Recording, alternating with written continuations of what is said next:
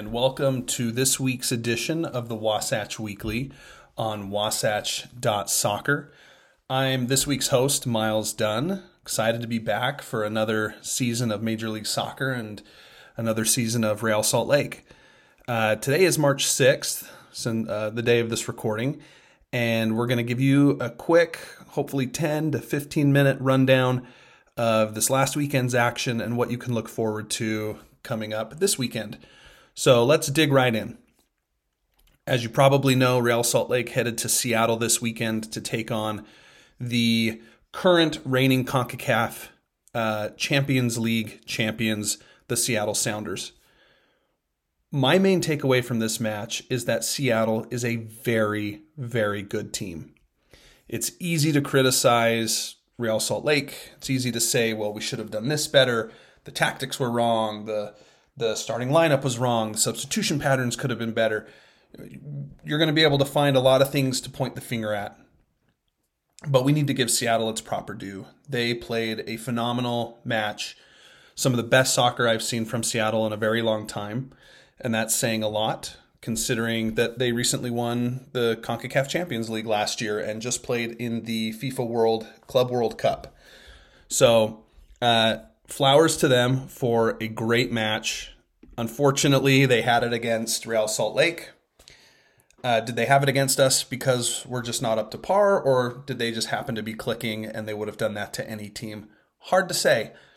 Uh, but let's kind of break down the match, uh, what I liked, what I disliked, and we'll go from there.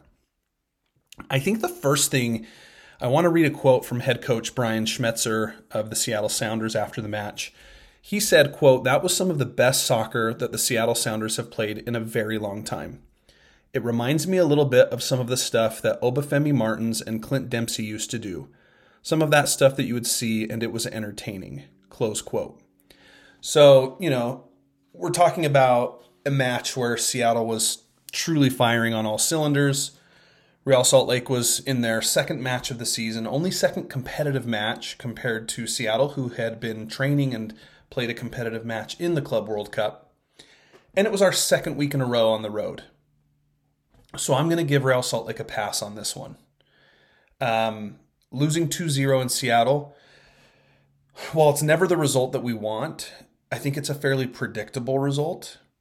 And I think it's actually, uh, I might I might get uh, blasted for this. I, I actually think it could have been a lot worse. So all things considered, not a bad result. And, you know, I say that with quotations because we got zero points. Anytime you get zero points, that's a bad result.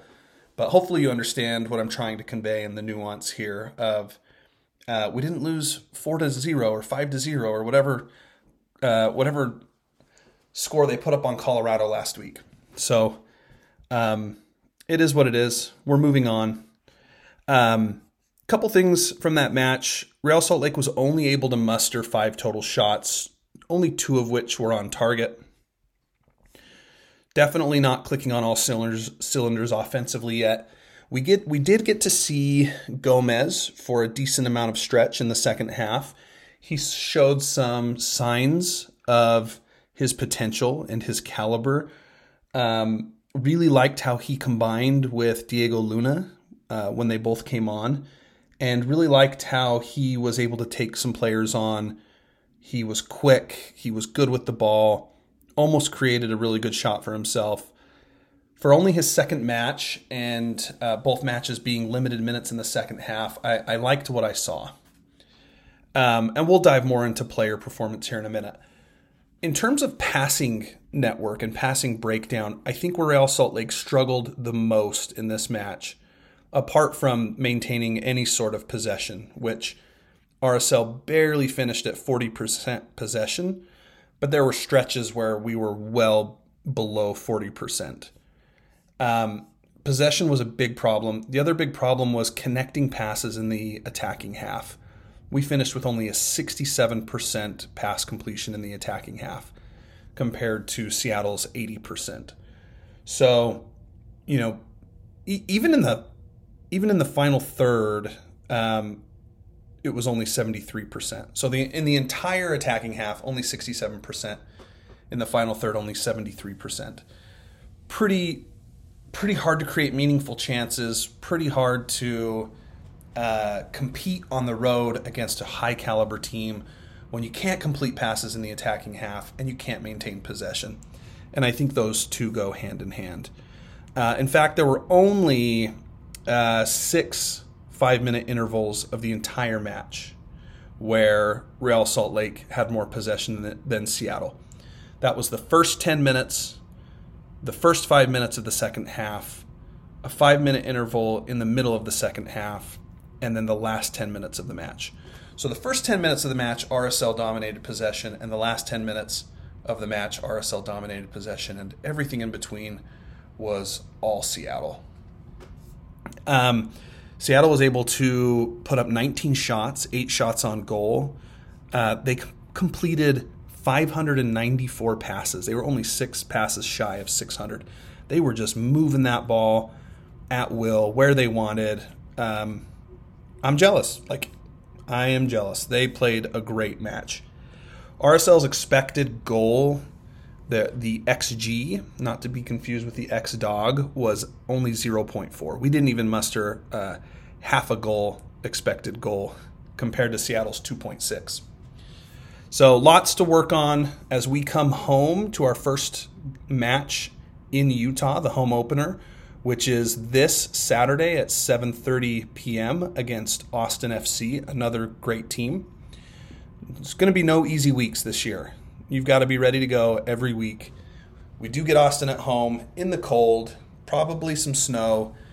Um, I I expect RSL to bounce back, and I expect them to win this week at home.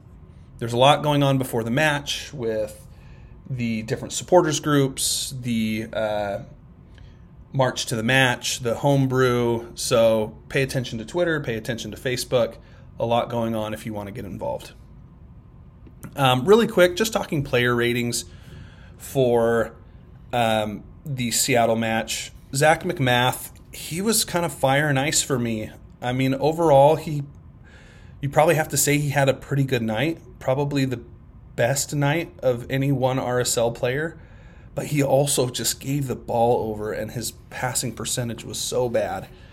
Um, as Matt Montgomery mentioned uh, in some of our conversations, and as Samuel Clark posted on the Wasatch.soccer player ratings article, um, MacMath was only accurate on 22% of his long passes. Uh, he did make two isolated saves against Heber, the Brazilian attacker, kept this game from becoming 3 0, 4 0, maybe 5 0.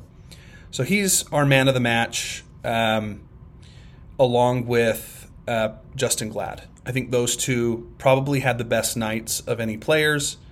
Um, not perfect nights by any means, but good nights. Um, I think in terms of players that really struggled, Scott Caldwell to me kind of disappeared for long stretches of the match. Jefferson Savarino as well really struggled to uh, connect with the midfield and get the ball in dangerous places. I don't think that's his fault. Obviously, he is probably our best player on the roster, but it just didn't come off uh, the way we would have hoped. Um, and then Diego Luna, we rated him at a 6.75 player rating.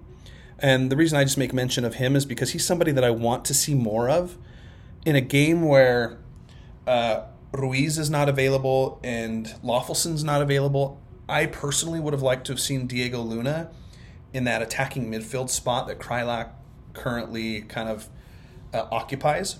And I would have liked to have seen Kreilach and um, Ojeda in the deeper set midfield positions. That's just me personally. I'm not at practice. I don't see how things are going, but I, I think that was a combination midfield that would have been nice to see.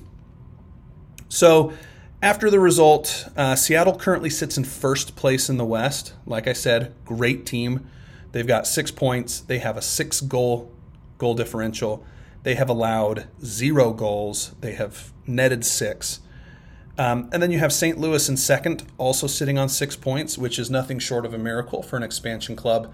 And uh, So those two are one and two, first and second, tied on points. Seattle with the lead on goal differential. And then you basically have this giant cluster third, fourth, fifth, sixth, seventh, eighth, and ninth places, all on three points. So it just comes down to goal differential. And in this case, uh, Salt Lake has the lowest goal differential at minus one. So we currently sit in ninth place, even though we're tied on points with LAFC, who sits in third place. So early in the season, there's going to be a lot of congestion in the standings, but that's just a quick rundown of where we stand. If we can pick six point, pick up six points this weekend, uh, we should be sitting very pretty somewhere between, uh, you know, probably second to fourth place would be my guess. Um, that's pretty much everything. Uh, looking forward to Austin. They have some great players. One to watch is uh, Driussi. I believe his first name is Sebastian.